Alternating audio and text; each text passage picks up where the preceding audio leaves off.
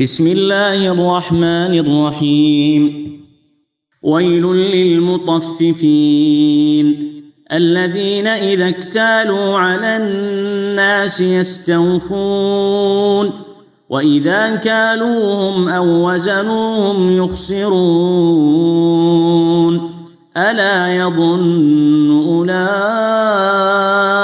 أنهم مبعوثون ليوم عظيم. يوم يقوم الناس لرب العالمين. كلا إن كتاب الفجار لفي سجين. وما أدراك ما سجين. كتاب مرقوم. ويل يومئذ للمكذبين الذين يكذبون بيوم الدين وما يكذب به إلا كل معتد أثيم وما يكذب به إلا كل معتد أثيم إذا تتلى عليه آياتنا قال أساطير الأولين. كلا بل ران على قلوبهم ما كانوا يكسبون. كلا إنهم عن ربهم يومئذ لمحجوبون. ثم انهم لصال الجحيم ثم يقال هذا الذي كنتم به تكذبون كلا ان كتاب الابرار لفي عليين وما ادراك ما عليون كتاب مرقوم يشهده المقربون ان الابرار لفي نعيم على الارائك ينظرون تعرف في وجوههم نضرة النعيم يسقون من رحيق مختوم ختامه مسك وفي ذلك فليتنافس المتنافسون ومزاج من تسنيم عينا يشرب بها المقربون. إن الذين أجرموا كانوا من الذين آمنوا يضحكون. وإذا مروا بهم يتغامزون. وإذا انقلبوا إلى أهلهم انقلبوا فكهين.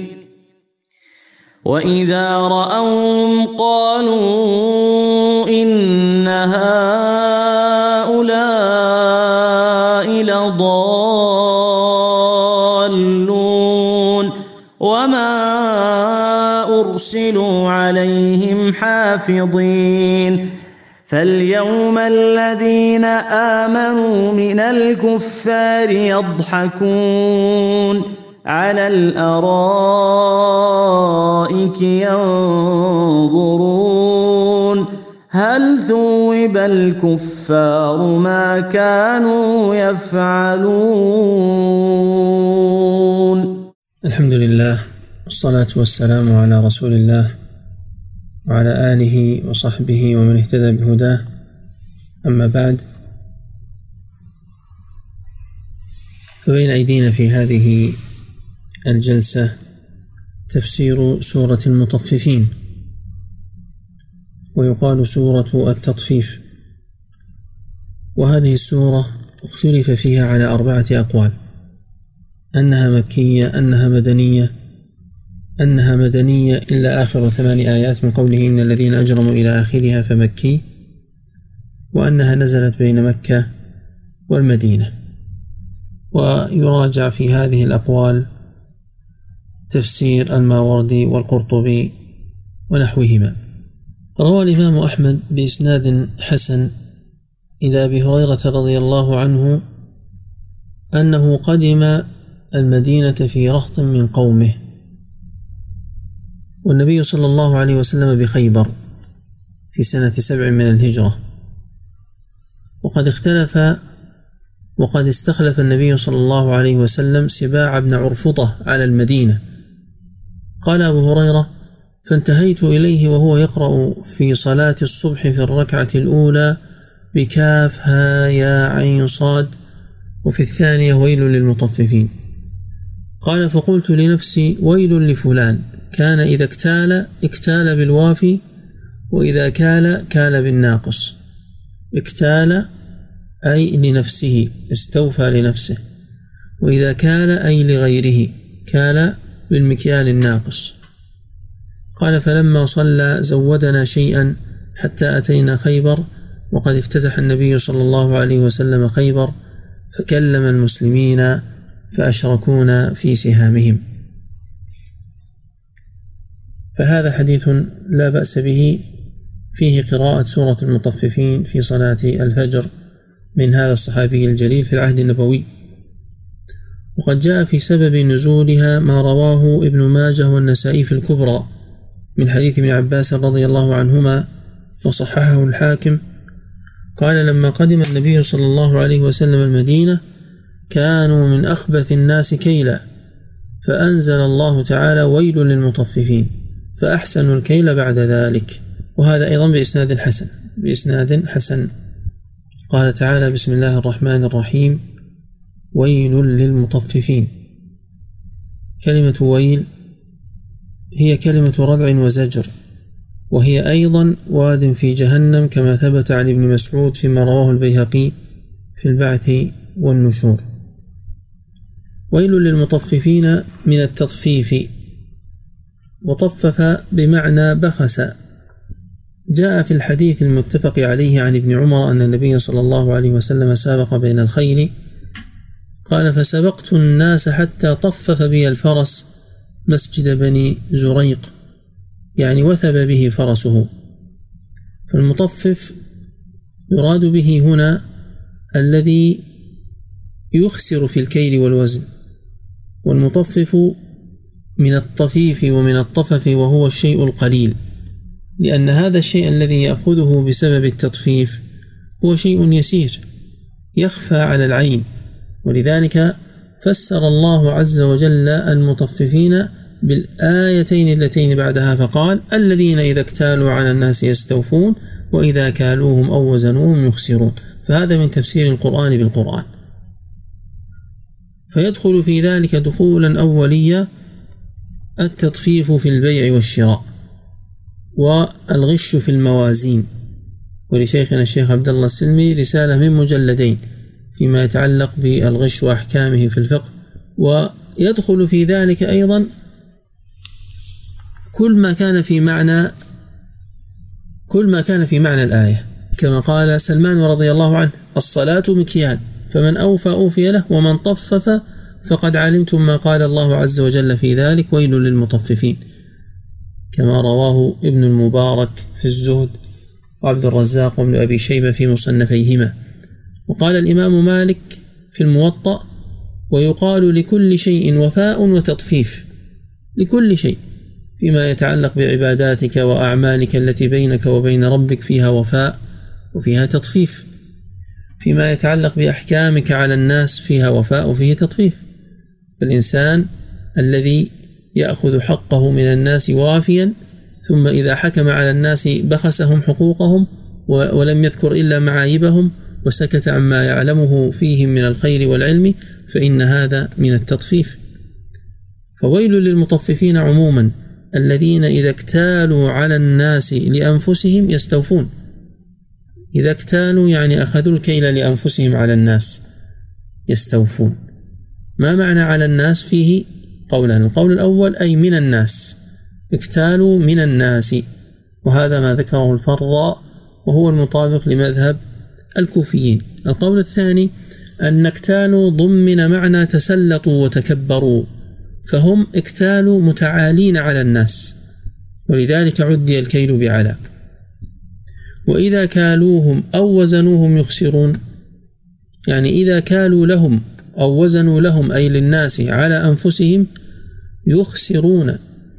وهذا معروف في لغة العرب كما قال الفرا سمعت أعرابية تقول إذا صدر الناس أتينا التاجر فيكيلون المد والمدين إلى الموسم المقبل. يكيلون كالوهم. قال وهو من كلام الحجاز وقيس. ويخسرون أي يبخسون وينقصون ويغشون. قد ذم الله عز وجل قوم شعيب في مواطن عدة. في بخسهم للكيل والوزن وغشهم للناس واعتبر هذا من الفساد في الأرض. وما الفرق بين الكيل والوزن؟ الجواب أن الكيل وحدة لمعرفة الحجم. يعني ما يملأ هذا المكيال ما يملأ هذه الوحدة.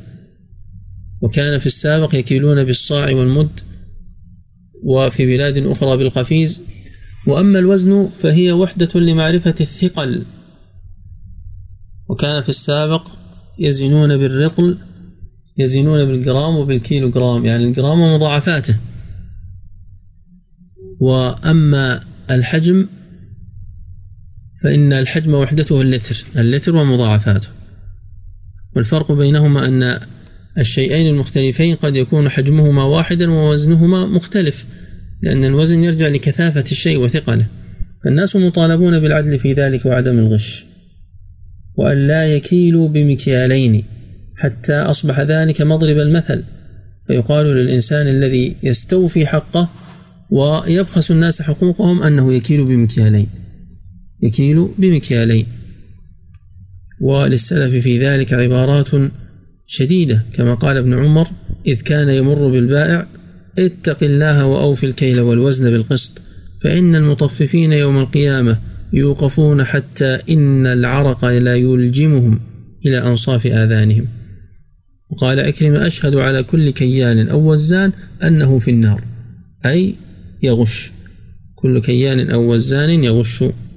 ولماذا لم يذكر سبحانه وتعالى الوزن كما في الآية السابقة؟ لماذا لم يذكر الله عز وجل الوزن في الآية الأولى كما ذكرها في الآية التالية؟ الذين إذا اكتالوا على الناس يستوفون ولم يقل إذا اكتالوا على الناس أو وزنوا يستوفون أو اتزنوا يستوفون. قد شارك الإخوان بأجوبة جيدة في المجموعة بالأمس. فمن ذلك ما ذكره الطاهر بن عاشور. اكتفاء بالوزن في الآية الثانية لأن كلمة اتزنوا قليلة الدوران. وهذا الاستبعاد في غير محله. إن الله عز وجل قال كما في سورة يونس إذ زينت وكما في السورة التالية والقمر إذا اتسق. وذكر جوابا آخر أنهم أي التجار كانوا يشترون من الناس الأشياء كيلا فلذلك ذكر الكيل فيما يتعلق بصالحهم. ثم إذا باعوا للناس فإنهم يبيعون بالكيل والوزن. فلذلك ذكر الكيل والوزن فيما يتعلق بغشهم للآخرين. ومن الأجوبة ما ذكره الزجاج أن المراد بذلك الاستغناء بأحد الفعلين عن الآخر والمراد الذين إذا اكتالوا أو اتزنوا لأن الوزن والكيل يكون بهما جميعا الشراء والبيع. وهناك من قال أن المقصود مراعاة طول الآية حتى يكون بين الآيات اتساق في الطول. ألا يظن أولئك أنهم مبعوثون؟ يعني ألا يظن هؤلاء الذين يغشون ويزنون الناس بميزانين ولا يعدلون في أحكامهم على الناس؟ ألا يظنون أنهم يبعثون يوم القيامة ويبعثون بين يدي الله عز وجل وسيسألهم عن هذا الذي فعلوه؟ إذا الإيمان باليوم الآخر بأن الإنسان يبعث يجعله يصلح عمله ويتقي ربه ولا يقع في المعاصي. مبعوثون ليوم عظيم. إذا اليوم العظيم متعلق بالبعث. ثم وصف هذا اليوم العظيم فقال يوم يقوم الناس لرب العالمين. فهو بدل من اليوم عظيم. وهذه الأوصاف الكثيرة فيها تخويف قال القرطبي.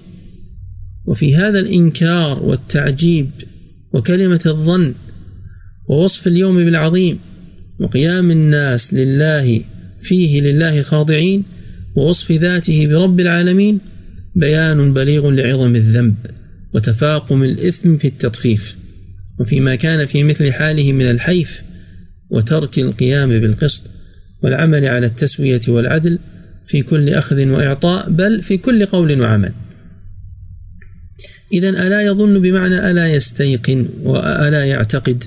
حمله بعض أهل العلم من المفسرين على الظن الذي هو التردد بين أمرين مع احتمال الراجح ولكن الظاهر أن المراد به اليقين. لأن هذا هو الأغلب في القرآن. فيستعمل الظن بمعنى اليقين. وإذا قلت ألا يعتقدون فإنه يشمل الأمرين جميعا. أولئك الذين ذكروا من المطففين أنهم يبعثون ويعودون إلى هذه الحياة الدنيا بعد موتهم للجزاء والحساب. في قوله يوم يقوم الناس لرب العالمين قصة مشهورة. وذلك أن ابن أبي ذئب كان في المسجد جالسا. فدخل الخليفة فقام له الناس. إلا هو. وكان الذي مع الخليفة يخاف عليه أن يراه الخليفة جالسا ويذهب به ها هنا وها هنا يحاول أن لا يراه حتى وقف عليه وقال ما لك؟ لم تقم وقد قام لي الناس كلهم. قال هممت أن أقوم.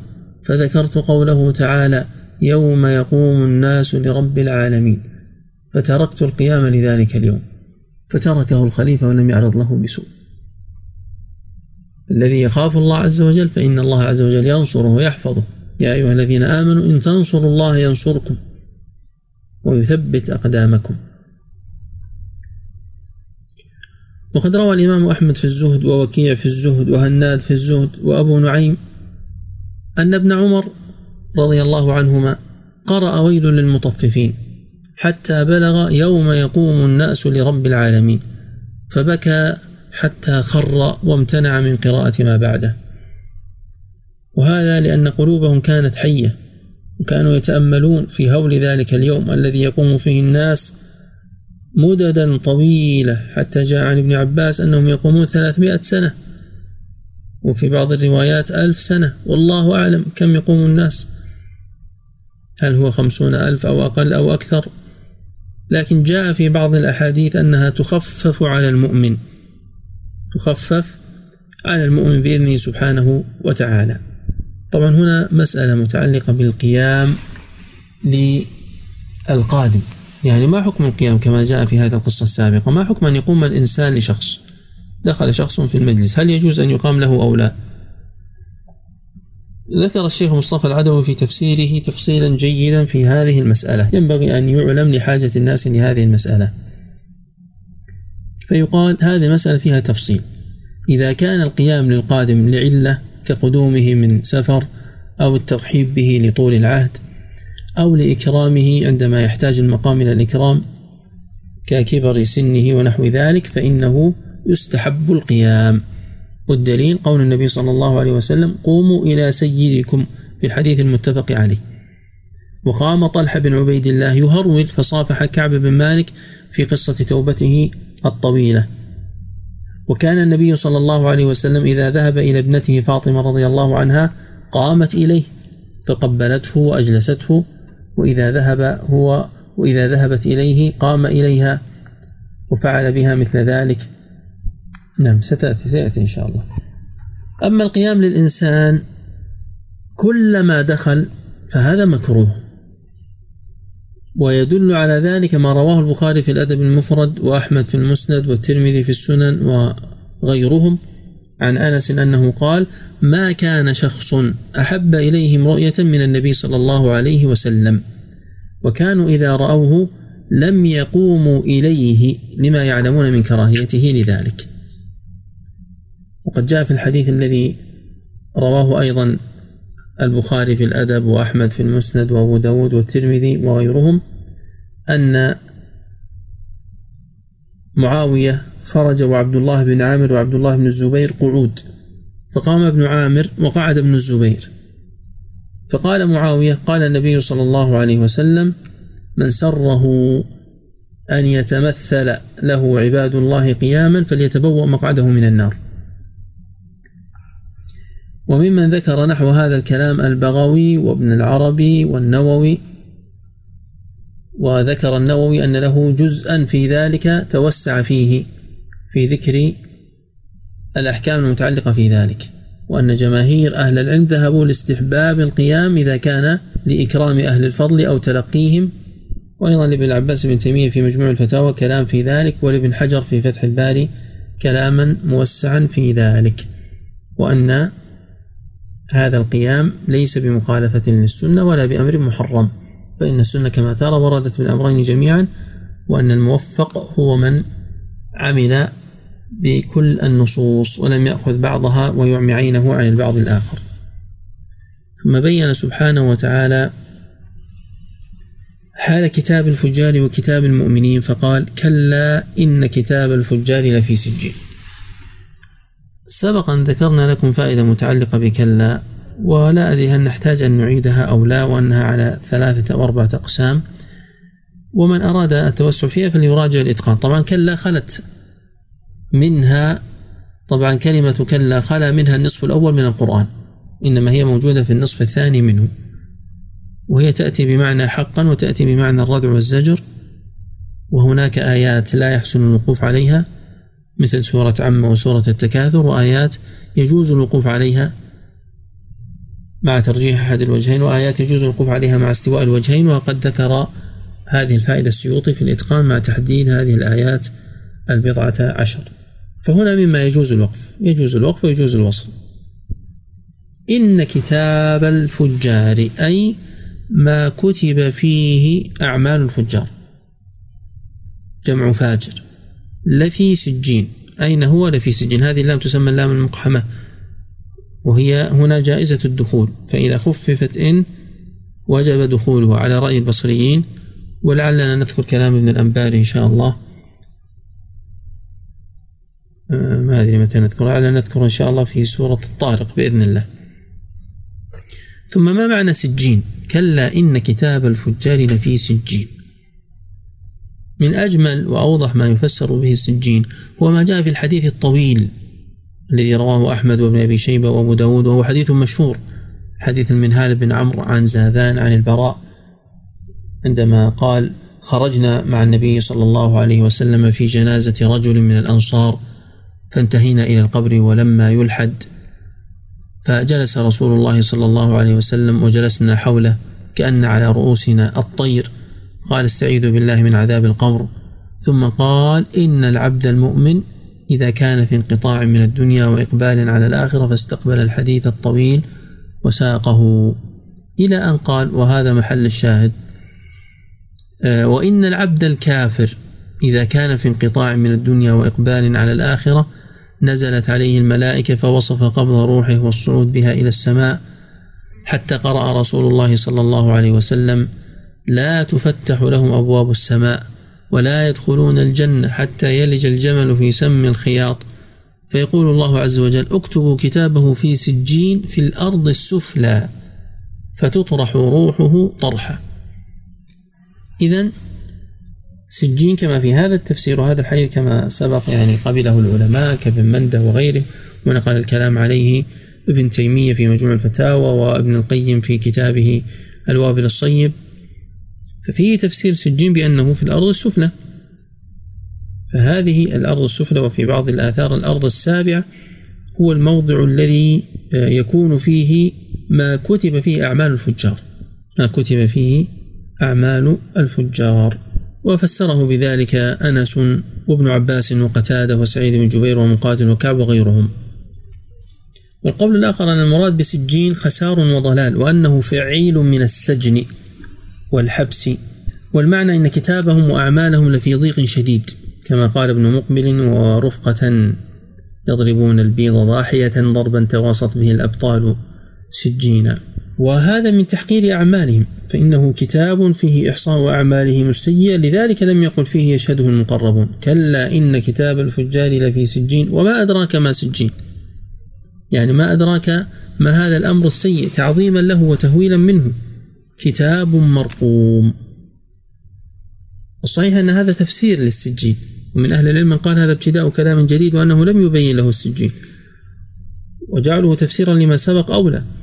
فهو كتاب مرقوم أي مكتوب مدون وقيل مختوم ومحفوظ ومحصن فيه. إما أنه رقم بشر أو رقم له بشر لا يزاد فيهم ولا ينقص منهم. فهو كتاب مكتوب مختوم. ويل يومئذ للمكذبين ويل سبق تفسيرها للمكذبين أي الكفار الذين يكذبون بيوم الدين وينكرونه ولا يؤمنون بيوم الجزاء والحساب ولا يؤمنون بالبعث ولا بالقيامة وما يكذب به إلا كل معتد أثيم. يعني لا يكذب بيوم الدين إلا كل جمع كل التي هي صيغة العموم كما قال عبد الوهاب البغدادي إنها أم الباب أي باب العموم والمعتدي هو المتجاوز للحد وهذا فيما يتعلق بعلاقته بالناس. والأثيم هو كثير فعل المعاصي لأنه على وزن فعيل صيغة المبالغة وهذا فيما يتعلق بعلاقته برب العزة سبحانه وتعالى. هو إنسان عاص متمرد طاغ ظالم للخلق. إذا تتلى عليه آياتنا قال أساطير الأولين. إذا تتلى أو يتلى قراءتان عليه القرآن قال أساطير جمع أسطورة أو إسطارة بمعنى حكايات وأحاديث الأولين فهو يكفر بالقرآن ولا يعتبره من الله عز وجل. كلا كلمة ردع وزجر لهذا وكلا بمعنى ليس الأمر كما يقول وليست أساطير الأولين بل ران على قلوبهم ما كانوا يكسبون. وتلاحظون هنا السكت الذي قال به أو الذي قرأ به حفص. وأن التوجيهات التي تجيء عن بعض العلماء للقراءات ليست بلازمة لأن القراءات سنة متبعة وليس شيئا يخترعونه من قبل أنفسهم. وإن كان هذا قد قيل به فيما يتعلق بالأداء لا ما يتعلق بالحروف لكنه توجيه ليس بلازم. يعني يقولون إن السكت هنا سببه أن لا تصبح الكلمة بران. بران تثنية بر. كما قالوا في مراق حتى لا تصبح مراق يعني الذي يصنع المرق. لذلك وقف فقال من؟ راق. وكما قالوا أيضا في سورة الأعراف هل وجدتم ما وعد ربكم حقا؟ هل وجدتم ما وعد ربكم حقا؟ قالوا نعم. كما قرأت الكسائي وغيره قالوا إنه لم يقل نعم لأن النعم هي بهيمة الأنعام. يعني كيف توجه هذه القراءة بذلك؟ يعني ألا يوجد قراء آخرون قرأوا نعم وقرأوا بران وقرأوا مراق هذا التوجيه ليس بتوجيه سديد لأنه وإن كان توجيها لقراءة فإنه يشكل عليه القراءة التي قرأت بالوجه الآخر ولم تراعي هذا المعنى الذي ذكر. فهذا لا شك أن فيه نظرا ثم ران هذه الكلمة كلمة واضحة جدا وبينة وهي بمعنى غطى وعلى وغش وركب وسود هذه القلوب. ما كانوا يكسبون أي كسبهم ومعاصيهم وذنوبهم. فالذنب على الذنب يسود القلب وهذه الذنوب تسود القلوب. وقد جاء في حديث حذيفة الذي رواه مسلم في ضمن حديث طويل أنه قال سمعت رسول الله صلى الله عليه وسلم يقول تعرض الفتن على القلوب كعرض الحصير أو كالحصير عودا عودا فأي قلب أشربها نكتت فيه نكتة سوداء. وأي قلب أنكرها نكتت فيه نكتة بيضاء حتى تصير على قلبين. كيف تصير؟ يعني مع كثرة العرض وكثرة النكت في الأخير يؤول الأمر إلى أن تكون القلوب على قسمين. على أبيض مثل الصفا لا تضره فتنة ما دامت السماوات والأرض والآخر أسود مربادا كالكوز مجخيا لا يعرف معروفا ولا ينكر منكرا إلا ما أشرب من هواه. وقد روى الترمذي أيضا وأحمد وصححه الترمذي أن النبي صلى الله عليه وسلم قال من حديث أبي هريرة إن العبد إذا أخطأ خطيئة نكتت في قلبه نكتة سوداء فإذا هو نزع واستغفر الله وتاب صقل قلبه فإن عاد زيد فيها حتى تعلو على قلبه وهو الران الذي ذكر الله في كتابه. كلا بل ران على قلوبهم ما كانوا يكسبون. قال مجاهد هو الرجل يذنب الذنب فيحيط الذنب بقلبه. ثم يذنب الذنب فيحيط الذنب بقلبه حتى تغشي الذنوب قلبه. نعم. ولا شك أن الران أعظم وأشد من الغين فالغين هو الشيء اليسير من الغفلة التي تنال القلب وأما الران فهو شيء يغطيها بحيث يحول عليها حتى يصل إلى الطبع فإن عندنا قفل وطبع ورين وأشياء متعلقة بالقلب فالطبع أن يطبع عليه وهو أشد من الرين. في القلوب على أنواع كما جاء عن حذيفة رضي الله عنه. قلب مريض وقلب حي وقلب ميت. فقلب المريض قلب المنافق.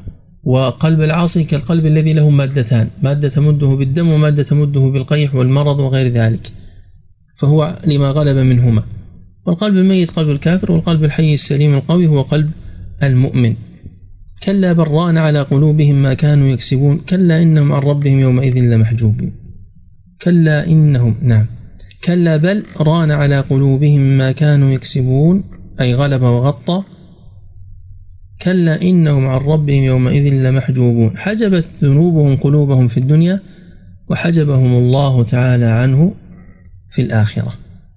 كلا إن هؤلاء ولاحظ تكرير كلا هؤلاء الذين وصفوا بتكذيبهم لله عز وجل ولليوم الآخر ويوم الجزاء والحساب عن ربهم في ذلك اليوم الذي كذبوا به لمحجوبون.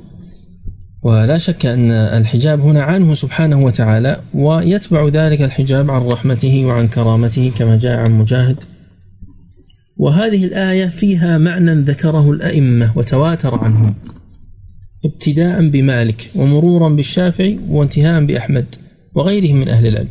فالأئمة الثلاثة من الأئمة الأربعة المشاهير كلهم ذكروا في هذه الآية دلالتها على رؤية المؤمنين لله عز وجل يوم القيامة. رواه عن مالك اللالكائي ولفظه لو لم يرى المؤمنون ربهم يوم القيامة لم يعير الله الكفار بالحجاب. فقال كلا إنهم عن ربهم يومئذ لمحجوبون. والشافعي قال لما حجب قوما بالسخط دل على أن قوما يرونه بالرضا. أما والله لو لم يوقن محمد بن إدريس أنه يرى ربه في المعاد لما عبده في الدنيا. وهذا رواه عن الشافعي اللالكائي في كتابه وابن عبد البر في الانتقاء والبيهقي في المناقب. وقال الإمام أحمد وإنا لنرجو أن يكون الجهم وشيعته ممن لا ينظرون إلى ربهم ويحجبون عن الله. لأن الله يقول للكفار كلا إنهم عن ربهم يومئذ لمحجوبون. فإذا كان الكافر يحجب عن الله والمؤمن يحجب عن الله فما فضل المؤمن على الكافر؟ كما في كتاب الرد على الزنادقة والجهمية. واستدل به أيضا عبد العزيز بن أبي سلمة الماجشون كما رواه عنه ابن أبي حاتم ونقله اللالكائي. لفظه وكيف لم يعتبر ويله بقول الله تبارك وتعالى كلا إنهم عن ربهم يومئذ لمحجوبون. أفيظن أن الله يقصيهم ويغنيهم ويعذبهم بأمر يزعم الفاسق أنه وأولياؤه فيه سواء. وكذلك جاء عن الزجاج وعن غيره من أهل العلم. قال اللالكائي في تفسير قوله تعالى كلا إنهم عن ربهم يومئذ لمحجوبون. عن الحسن ومحمد بن كعب القرظي وإبراهيم الصائغ أنه النظر إلى الله عز وجل. ومن الفقهاء مالك والماجشون والشافعي ووكيع ومحمد بن عبد الله بن عبد الحكم وقال الحسن ومالك وعبد العزيز بن الماجشون ووكيع والشافعي ومحمد بن عبد الله بن عبد الحكم إنه لا يراه إلا المؤمنون والكفار لا يرونه. وهذا أيضا جاء عن الحسن بأن الكفار لا يرون الله عز وجل يوم القيامة. وهذا قد سبق أن ذكرناه بإجمال وهنا يأتي موعد التفصيل وأن الرؤية خاصة بأهل الإيمان. ثم إنهم لصالوا الجحيم ثم إن هؤلاء الكفار لداخلوا دخول احتراق وألم إلى الجحيم. صلى الشيء بمعنى احترق به واشتوى به. هذا ما كنتم به تكذبون. به أي بالرؤية كما قال إبراهيم الصائغ فيما رواه الألكائي. ويدخل أيضا في عموم ما كذبوا به تكذيب بيوم الدين وتكذيب بالجزاء وبالحساب وبالقيامة وبالبعث. فلما بين حال هؤلاء بين حال أهل الإيمان من الأبرار فقال كلا إن كتاب الأبرار لفي عليين. هل الأبرار هنا يشمل المقربين؟ أو من كان دون المقربين؟ الجواب الثاني والله أعلم بدلالة السياق. فالأبرار يمزج لهم من التسنيم التي يشرب بها المقربون بلا مزج. فالمقربون أعلى درجة ورتبة في الجنة من الأبرار. فوصف الله عز وجل حال الأبرار هنا. وقد جاءت كلمة المقربين في هذه السورة في موضعين. في موضع المقربين بمعنى الملائكة وفي موضع المقربين بمعنى بمعنى من؟ المقربين من أهل الجنة من المؤمنين. كتاب الأبرار أي كتاب أعمال الأبرار في عليين. وما معنى عليين؟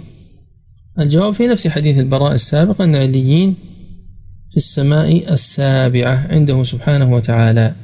وأما من حيث اللغة فهي علو بعد علو وارتفاع بعد ارتفاع ومكان مضاعف في العلو في غاية العلو كما ذكر الفر والطبري وكثير من أهل العلم وهو من الأسماء الملحقة بجمع المذكر السالم. وما أدراك ما عليون يعني ما أعلمك على وجه التفخيم والتعظيم والمنزلة والمدح. كتاب مرقوم يشهده المقربون فهذا تفسير العليين على أحد القولين كما سبق. وشهادة المقربين أي الملائكة. وهذا من باب المفاخرة والمباهاة. فإن الله عز وجل يفاخر بهم كما جاء في الحديث الحسن والصحيح في سنن ابن ماجه أن الصحابة صلوا مع النبي صلى الله عليه وسلم المغرب فرجع منهم من رجع وعقب منهم من عقب فجاء النبي صلى الله عليه وسلم بعد أن ذهب إلى بيته مسرعا حتى حفزه النفس وقال أبشروا. فإن الله عز وجل قد فتح بابا من السماء يباهي بكم ملائكته يقول انظروا إلى عبادي. قضوا صلاة وهم ينتظرون أخرى. وهذا هو الرباط كما جاء في الأحاديث الأخرى. هذه الأعمال التي عملها الأبرار يشهدها ويحضرها ويعلم بها المقربون من الملائكة فيشهدون كتابهم ويكون ذلك من الاعتناء بهم والتعظيم لشأنهم ومحبتهم. فإن الملائكة تحب هؤلاء الأبرار. ثم بين سبحانه وتعالى بعد أن بين الكتابين شيئا من مصير الطائفتين فقال إن الأبرار لفي نعيم. وينتبه القارئ إذا وصل لهذه الآية حتى لا يذهب به ذهنه إلى سورة الانفطار فيقول بعد هذه الآية وإن الفجار لفي جحيم. لا أنت الآن في سورة المطففين. إن الأبرار لفي نعيم على الأرائك ينظرون. فالأبرار في نعيم أي في سرور وحبور وجنات خلد على الأرائك ينظرون جمع أريكة وهي الأسرة التي عليها الحجال والثياب وهم ينظرون بمعنى ينظرون بأعينهم لأن اللذة تكون بالنظر كما تكون بالأكل والشرب وبالطعام وبالسماع وبغير ذلك فمن الملاذ لذة النظر. وهم ينظرون كما جاء في حديث عبد الله بن عمر المرفوع إن أدنى أهل الجنة منزلة من ينظر إلى ملكه مسيرة ألفي سنة وينظر في تخريجه. تعرف في وجوههم نظرة النعيم. وفي القراءة الأخرى ما هي القراءة الأخرى في هذه الكلمة؟ تعرف في وجوههم نظرة النعيم. تعرف أيها المخاطب وأيها الإنسان في وجوه هؤلاء الأبرار نظرة ونضارة وبهاء وبهجة ونور النعيم. كما قال ابن سعدي إن توالي اللذة والسرور يكسب الوجه نورا وحسنا وبهجة. والإنسان يرى ذلك في الدنيا فكيف بالآخرة؟ كما قال الصحابة كان النبي صلى الله عليه وسلم إذا سر استنار وجهه حتى كأنه فلقة قمر يسقون من رحيق مختوم. يسقون يسقيهم الغلمان وتسقيهم الملائكة بأمره سبحانه وتعالى وإذنه في هذه الجنات وفي هذا المقام العظيم وفي هذا النعيم يسقون من رحيق أي خمر خالصة صافية. لا غش فيها ولا غول. كما قال ابن مسعود والحسن الخمر فيما رواه الطبري وابن أبي شيبة من قبله. وقاله أيضا ابن عباس وقتادة ومجاهد وعبد الرحمن بن زيد بن أسلم كما رواه عنهم الطبري. وذكر المفسرون في ذلك بيتين بيت لحسان بن ثابت رضي الله عنه يسقون من ورد البريص عليهم بردا يصفق بالرحيق السلسلي. وبيت أبي كبير الهذلي أم لا سبيل إلى الشباب وذكره أشهى إلي من الرحيق السلسلي.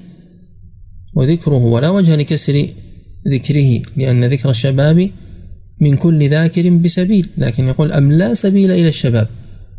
وذكره أشهى إلي ذكره مبتدأ وأشهى خبر. أم لا سبيل إلى الشباب وذكره أشهى إلي من الرحيق السلسلي.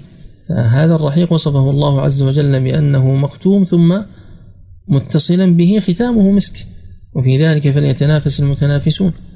وهذا الاتصال يؤيد القول الأول في معنى مختوم ختامه أي آخره. فإنه يفوح من آخر هذا الشراب الذي هو الرحيق رائحة المسك كما جاء عن ابن مسعود وعن مجاهد. روى ابن أبي شيبة عن الضحاك بن مزاحم وعن سعيد بن جبير أن آخر طعمه هو ختامه. ختامه مسك يعني آخر طعمه مسك. وروى الطبري عن إبراهيم النخعي وهناد عن ابن مسعود أنهم يجدون عاقبتها طعم المسك. وليس طعم المسك في الجنة مرا كما هو في الدنيا بل هو كرائحته لذيذ طيب. إذا هذا هو القول الأول أن هذا الشراب في آخره رائحة المسك. وهذا فيه كمال مفارقة شراب الجنة لشراب الدنيا فإن العادة في أشربة الدنيا أن يكون الكدر في آخرها لأنه يتسرب وينزل. وأما شراب الجنة فإن آخره يكون رائحة المسك أما القول الثاني فهو قول عبد الله بن مسعود وغيره كما ذكره الطبري وابن أبي شيبة عندما ذكر تسنيم أنها عين في الجنة يشرب بها المقربون صرفا. ويمزج منها كأس أصحاب اليمين فتطيب المختوم الممزوج يعني ختامه بمعنى مزاجه وخلطه مسك. يعني أن المسك يخالط أجزاءه وليس في الأخير فقط. مختوم ختامه مسك يعني ممزوج مزاجه وخلطه هو المسك. القول الثالث مختوم بمعنى أنه ختمت ومنعت من أن يمسها ماس إلى أن يفك خاتمها الأبرار. كما قال القرطبي. وقال ابن سعدي مختوم عن أن يداخله شيء وينقص لذته ويفسد طعمه. كما أن الإنسان عندما يشتري الشيء الآن من السوق ويجده محكم الإغلاق تطمئن نفسه أنه لم يحصل فيه شيء مع أنه قد يكون قبل أن يعبأ. أصابه شيء ولو بالخطأ من غير قصد أو عرض للشمس حتى تحللت أجزاء الوعاء ودخلت في هذا السائل أو غير ذلك من الأشياء. أما في الآخرة فالختم مضمون والشيء يؤتى للإنسان مصفى محلى فهذا ختم ماذا؟ ختم الجنة. كما يقال في الختوم التي يختم بها في السابق إذا وضع الإنسان ظرفا أو كيسا أو غير ذلك ختمه بشمع أو بطين بحيث لا يفتحه إلا من أرسل إليه. فهذه ثلاثة معاني للختم والختام إما آخره وإما مزاجه وإما غلقه الذي أغلق به ختامه مسك. وفي ذلك فليتنافس المتنافسون. وفي ذلك الذي وصف فليرغب الراغبون وليبادر المتبادرون. وهذه تشبه آية الصافات كثيرا. لمثل هذا فليعمل العاملون. كيف أمتثل أنا وإياك هذا الأمر؟ في ذلك فليتنافس المتنافسون. كيف؟ كل ما رأيت شخص ينافسك في الدنيا فنافسه أنت في الآخرة. ونافس العباد ونافس العلماء ونافس المتصدقين المحسنين ونافس المجاهدين ونافس في العدل وفي الخير. وأنت الآن مقبل على موسم عظيم. مثلا هذا الموسم الذي بين أيدينا بلغنا الله وإياكم عشر ذي الحجة. إذا علمت أن شخصا يقرأ في كل يوم من عشر ذي الحجة ثلاثة أجزاء وطن نفسك من الآن أن تنافس. وأنك ستستعد لتفرغ نفسك لتقرأ هذا المقدار وتختم في هذه الأيام. نما إلى علمك أن فلان يعتكف في هذه العشر. تعتكف. تنافسه في ذلك. يتنافس المتنافسون. أنت في زمن المنافسة والطاعات وليس الاعتكاف عبادة محصورة على العشر الأواخر من رمضان.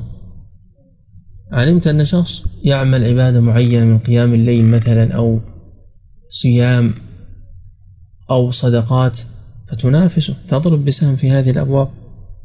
وهذه هي المنافسة المحمودة لأنه لا يفعل شيئا يضر بغيره لأن الجنة تسعك وتسع هذا المتنافس الآخر. لكن أنت أدخل في المضمار سابق مع عباد الله بادر إلى الأعمال الصالحة. كما قال النبي صلى الله عليه وسلم بادروا بالأعمال. هل تنتظرون إلا غنى مشغلا غنى مطغيا أو هرما مفندا؟ أو كما قال النبي صلى الله عليه وسلم. وجاء في صحيح مسلم بادروا بالأعمال فتنا كقطع الليل المظلم يمسي العبد أو الرجل فيها مؤمنا ويصبح كافرا ويمسي كافرا ويصبح مؤمنا يبيع دينه بعرض من الدنيا. ومزاجه من تسنيم مزاج ذلك الرحيق وخلطه من تسنيم أي من هذه العين التي سماها الله عز وجل بهذا الاسم. فإن فسر المزاج الأول بالمسك فكيف يفسر المزاج الثاني بالتسنيم يقول لا مانع أن يكون بهما جميعا. فمن أهل العلم من قال تسنيم هذا اسم لا ينظر إلى اشتقاقه ولا إلى معناه. كما قال ابن عباس ومزاجه من تسنيم هذا مما قال الله تعالى فلا تعلم نفس ما أخفي لهم من قرة أعين. كما رواه آه رواه ابن أبي شيبة عن الحسن وذكره عن ابن عباس جمع كالواحدي والبغوي والقرطبي. والقول الثاني أنه تسنيم بمعنى الارتفاع كما يقال لسنام البعير سنام لأنه مرتفع وعالي وأعلى شيء في بدنه فكذلك هذا التسنيم عين تجري من أعلى الجنة إلى أسفلها وقيل كما ذكر ابن زيد فيما رواه الطبري أنها تجري من تحت العرش. فسر الله التسنيم بقوله عينا يشرب بها المقربون يعني ما سبق من الأبرار مزاج مشروبهم من هذا العين من هذا التسنيم. وأما المقربون فإنهم يشربون صرفا بغير مزج يعني خالصا. لكن ما الذي نصب عينا؟ الجواب منصوب بفعل محذوف أمدح عينا. يقال منصوب على المدح. ويمكن أن يكون منصوبا على الحال. ويمكن أن يكون منصوبا بفعل مقدر أو مذكور. يسقون عينا يشرب بها المقربون. كيف يشرب بها؟ هل الشرب يتعدى بالباء؟ يعني لم يقل عينا يشرب منها وإنما قال يشرب بها. الجواب أنه مضمن. يشرب مرتوين بها أو متلذذين بها المقربون. يعني يشربون مع لذة ومع ارتواء بهذه العين والمقربون هم من كان أفضل من الأبرار من حيث العمل والجزاء. ثم ذكر مصير الطائفة الثانية فقال وهم أصحاب كتاب السجين. إن الذين أجرموا كانوا من الذين آمنوا يضحكون. الذين أجرموا في الدنيا كانوا في الدنيا يضحكون من الذين آمنوا. فمن الذين هنا جار ومجرور متعلق بيضحكون. وهذا مثال على أهمية النحو. لأن كل جار ومجرور لا بد له من متعلق. كل ظرف وجار ومجرور لا بد له من متعلق. وبمتعلقه تفهم الكلام. فهنا إن الذين أجرموا كانوا يضحكون من الذين آمنوا. إذا من الذين آمنوا متعلقا بيضحكون. لو جعلته متعلقا بخبر كانوا سيعطيك معنى باطنا إن الذين أجرموا كانوا في الدنيا من الذين آمنوا وهم يضحكون. وهذا ليس بصحيح قطعا. وإنما الذين أجرموا وطغوا وتجاوزوا الحد من المشركين والكفار وأمثالهم من المنافقين حالهم في الدنيا أنهم يستهزئون بالذين آمنوا ويسخرون منهم ويجعلونهم مضحكة ويقولون أنتم لا زلتم تفعلون كذا وأنتم متخلفون وأنتم وأنتم من هذا النبز واللمز والعيب والهمز وأيضا وصفهم الله عز وجل بشيء يزيد الصورة وضوحا فقال وإذا مروا بهم يتغامزون. يعني إذا مر أهل الإجرام والكفر بالذين آمنوا من المستضعفين المغلوبين على أمرهم في هذه الحياة الدنيا فإنهم يتغامزون. هذا يشتمل على معنيين الأول يعيبونهم كما يقال غمز فلان فلانا أي عابه وطعن فيه والثاني أنه الغمز بالعين. الغمز بالعين يعني يشيرون إليهم إشارة يفهم منها أيضا العيب والتعيير كما أن الغمز يكون باليد أيضا كما قال الشاعر وكنت إذا غمست قناة قوم كسرت كعوبها أو تستقيم وإذا انقلبوا إلى أهلهم انقلبوا فكهين فاكهين قراءتان أي أنهم بعد أن أثروا في أولئك المساكين وأصبح قلب الواحد منهم متألما وربما لم ينم الليل بسبب ما طرق سمعه بما رآه من بصره من أذية هؤلاء لهم إلا أن هذا المؤذي غير مبالي يرجع إلى أهله فكها مترفا متنعما. قال القرطبي الفكه الأشر البطر والفاكه الناعم المتنعم مثل طمع وطامع وحذر وحاذر. فهذه الآية تزيد الصورة أمرا آخر وهو ما بعد ذلك. يعني هذا الحدث الذي حدث أمامنا من أذية المؤمن ما الذي أعقبه؟